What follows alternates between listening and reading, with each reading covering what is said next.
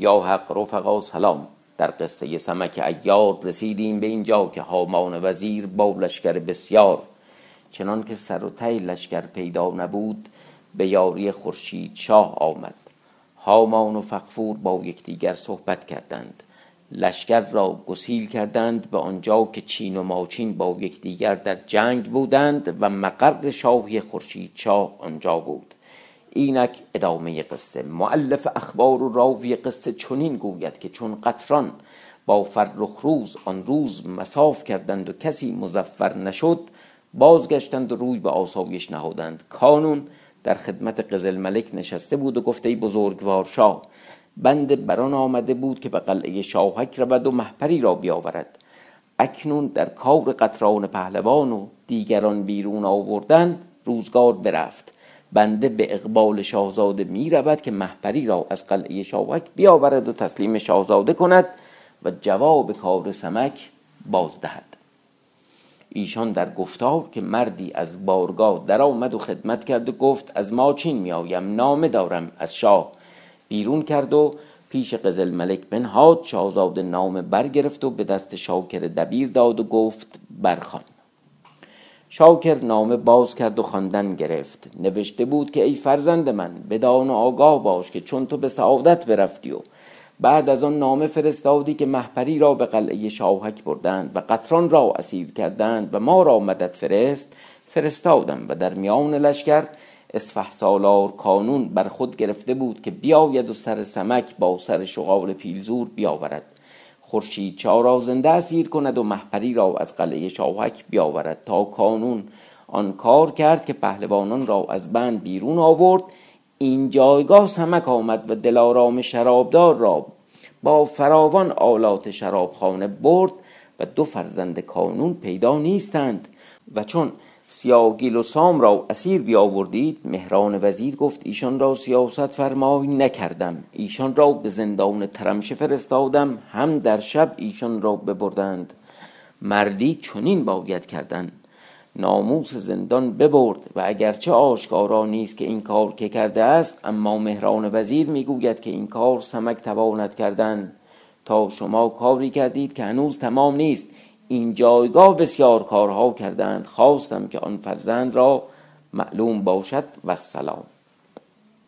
چون شاکر نامه برخواند کانون احوال فرزندان بشنید بگریست و گفته دریغا دو پهلوان من تا حال ایشان به چه رسید و با ایشان چه کردند؟ زندند مردند ایشان را بکشتند یا نه؟ زاری می‌کرد. تا قزل ملک گفته پهلوان دل فارغ دار که هیچ کس را دل ندهد که آن آنچنان دو جوان را هلاک کند. کانون دلتنگ بود گفته ای کافور برخیز تا برویم و محپری را از قلعه شاهک بیاوریم و بازگردیم و طلبکار فرزندان باشیم. این سخن می گفتند که جاسوسی در آمد و پیش قزل ملک کلاه بر زمین زد و فریاد برآورد و گفت ای شاهزاده زنهار که از چین می آیم و فقفور شاه طلب لشکر می کرد که به یاری خورشید شاه فرستد که از جانب حلب صد و سی هزار سوار رسیدند از پیش مرزبان چاو پدر خورشید چاو. روی بر این جانب دارند اگر جمله بیایند سپاه ما در پای ستوران بسپرند. شاهزاده چون این بشنید گفت هیچ دانی که بدین جانب رسیدند؟ گفت ندانم اما زود برسند. قزل ملک دلتنگ شد و با قطران وزیر گفت تا ایشان بیایند بنگریم. اگر طاقت ایشان داریم خود نیک. اگر نه روی به ماچین نهیم چندان پای داریم که کانون برود و محپری را بیاورد. کانون چون بشنید گفت کار به کام ما خواهد بود. کانون دبیری نیک دانستی در حال دوات و قلم پیش آورد و نامه نوشت از زبان فقفور به دختر وی محپری به خطی خوب و عبارتی پسندیده. اول نام یزدان یاد کرد. از من که فقفورم به دختر من محپری که دختر منی ملکه جهان نامه من به تو رسد. بدان آگاه باش که از ولایت حلب صد و سی هزار سوار آمدند از پیش شاه که به خدمت فرزند خیش فرستاده است. و چون این شنیدند که خورشید چا به مساف دشمن رفته است. به یاری او رفتند. دانم که یک هفته بر نیاید که تا مزفر بازگردند. باید که چون بر این نوشته واقف شوی در حال و ساعت برخیزی و بیاوی و یک هفته این جایگاه به تیمار خیش مشغول باشی تا چون خورشید چا به سلامت بازگردد شما را عقد بندیم و عروسی بیاراییم که ناچار تو را با خورشید چا به ولایت حلب باید رفت. نباید که تأخیری کنی که نامه به خط شهدار است. معتمدی از آن مرزبان چا و می نماید که با خورشید چا خیشی دارد. تا از این همه او را فرستاده آمد. تا در آمدن تعجیل نماید. و سلام. چون نامه بر این گونه نوشته شد مهر آن نامه برنهاد و گفته شاهزاده می‌روم و به اقبال تو که محپری را از قلعه شاهک بیاورم. پس درخواست کرد تا پنج خادم به وی دادند. با کافور ترتیب راه کرد و آنچه به کار بایست برگرفت و برفت. چون به زیر قلعه شاهک رسید نگاه کرد. کوهی دید از جمله کوههای عالم جدا. یزدان به قدرت آفریده سر آن کوه با فلک پیوسته بنیاد آن بر پشت گاو و ماهی نهاده و یک راه تنگ و تاریک بر آن قلعه بیش نه. کانون گفت اگر این قلعه به مساف باید گرفت لشکر روی زمین با این قلعه هیچ به دست ندارند. این بگفتند روی به قلعه نهادند و راه بگردانیده بودند چنان که از راه چین می آیند لالا سال و رو افزای بر پنجره نشسته بودند و نگاه می کردند که هفت سوار را دیدند که از راه چین می آمدند روی به بالای قلعه نهاده تا به درگاه رسیدند. آواز دادند که نامه فقفور شا داریم به دختر وی محپری لالا صالح تا سمک قلعه بستده بود و به وی سپرده دائم بر سر دروازه بودی و محپری با رو افزای و دیگران در پیش وی می بودند لالا صالح گفت نامه بیاورید تا بنگریم. کانون نامه از شکاف در به لالا صالح داد. لالا صالح نامه پیش محپری برد احوال بگفت محپری نامه باز کرد و برخواند و آن لطف ها بدانست. محپری گفت سمک گفته است تا دیدار من نبینی یا دیدار خورشید چا در قلعه مکشای و هیچ کس در قلعه رها مکن. نباید که تلبیسی باشد. روح افزای گفت به دروازه باید رفتن و سخن ایشان شنیدن که نامه پدر توست و نشان راست است. پس دختر با دیگران در پس دروازه آمدن. لالا ساله گفت ای آزاد مرد تو را چه خوانند که من هرگز تو را ندیدم؟ گفت ای لالا شاه بزرگوار در نامه گفته است که مرا نام شهدار است با خورشید چا خیشم با لشکر به خدمت خورشید چا آمدم. محپری را بگوی که لشکر از آن جانب به یاری خورشید چا رفتند و مرا از این جانب به خدمت تو فرستادند تا تو را پیش پدر برم. تا چون خورشید چا برسد عقد سازیم. ندانم که خورشید چا پیش از ما به خدمت شاه فقفور رسد یا نه. محپری چون این سخن بشنید. او را دل و زبان نرم شد. خاصه که او را امید بر آن کار بود. محپری در عشق خورشید چا بیدل بود. چون آواز وصلت شنود او را شادی برخاست و به گفت کانون فریفته شد.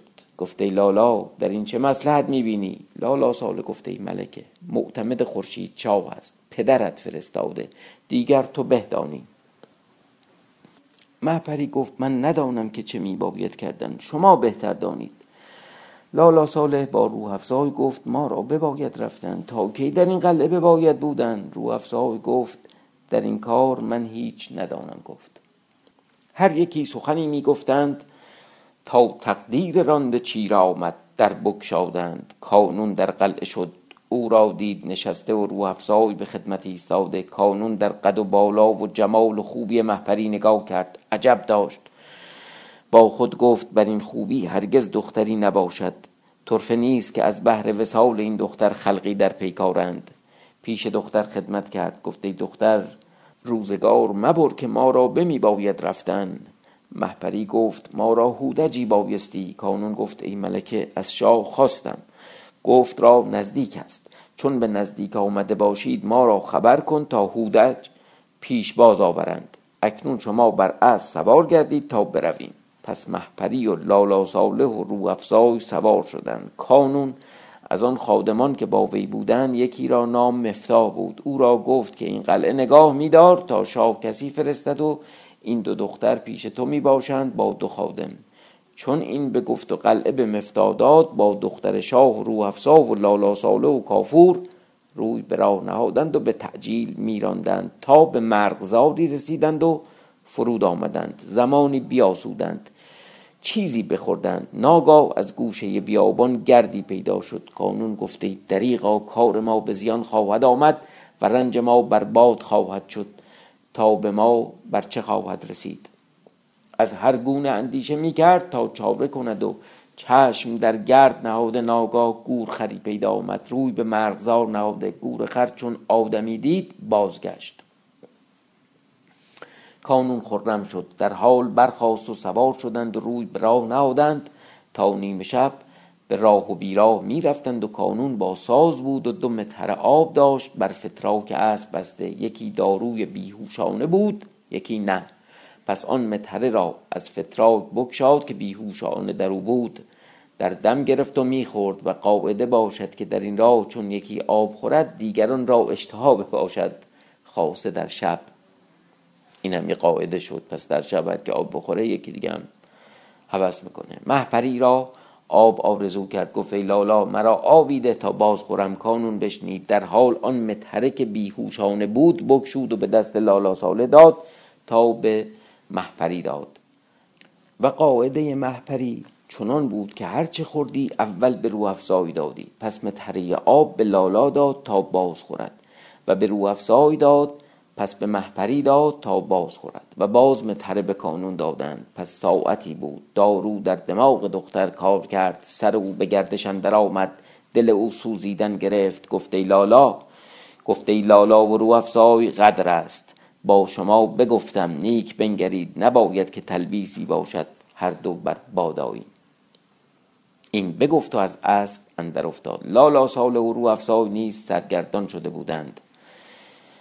ایشان نیز بیافتادند کانون از اسب پیاده گشت و سر لالا صالح ببرید و به بالین رو افزای آمد که او را نیز سرستن جدا کند. دلش برای وی بسوخت که وی سماع او شنیده بود. گفت چون این مطربی را نشاید کشتن خاص زن. این اندیشه کرد و محپدی و رو افزایی را برگرفت و بر بند برنهاد و روانه شد تا بر کنار طلایه رسید و قطران پهلوان به طلایه بود. پیش ایشان باز آمد و گفت کیسید؟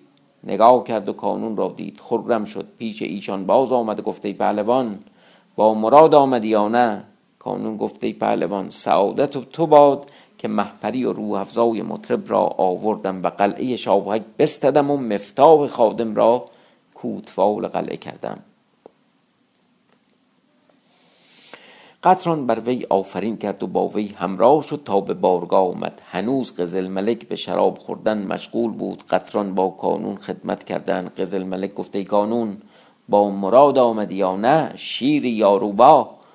گفت به دولت تو با مراد آمدم و شیرم.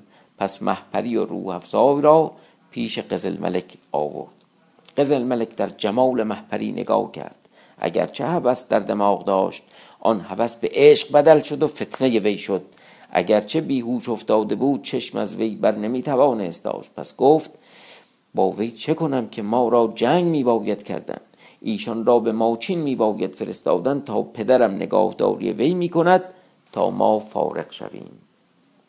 کانون گفت ای شاهزاده محپری را به ماچین نتوان فرستادن تا تو را معلوم گردد که سمک در ماچین است و سیاگیل و سام را هم در شب از زندان ترمشه ببرد و دلارام شرابدار و آلات شراب خانه و دو پسر من همه او برد. اگر محپری را به ماچین فرستی و نیکو نگاهداری کنند باز ببرد. او را به قلعه فلکی باید فرستادن که قلعه محکم است. اگر لشکر عالم گرد آیند با آن قلعه هیچ به دست ندارند. اینم یه قلعه شبیه به همون قلعه قبلی.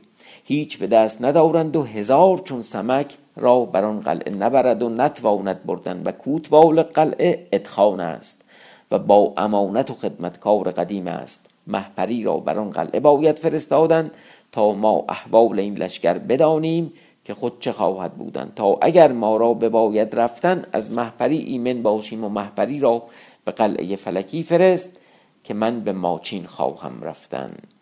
ادامه قصه بماند برای فردا شب انشالله به قید حیات یا حق.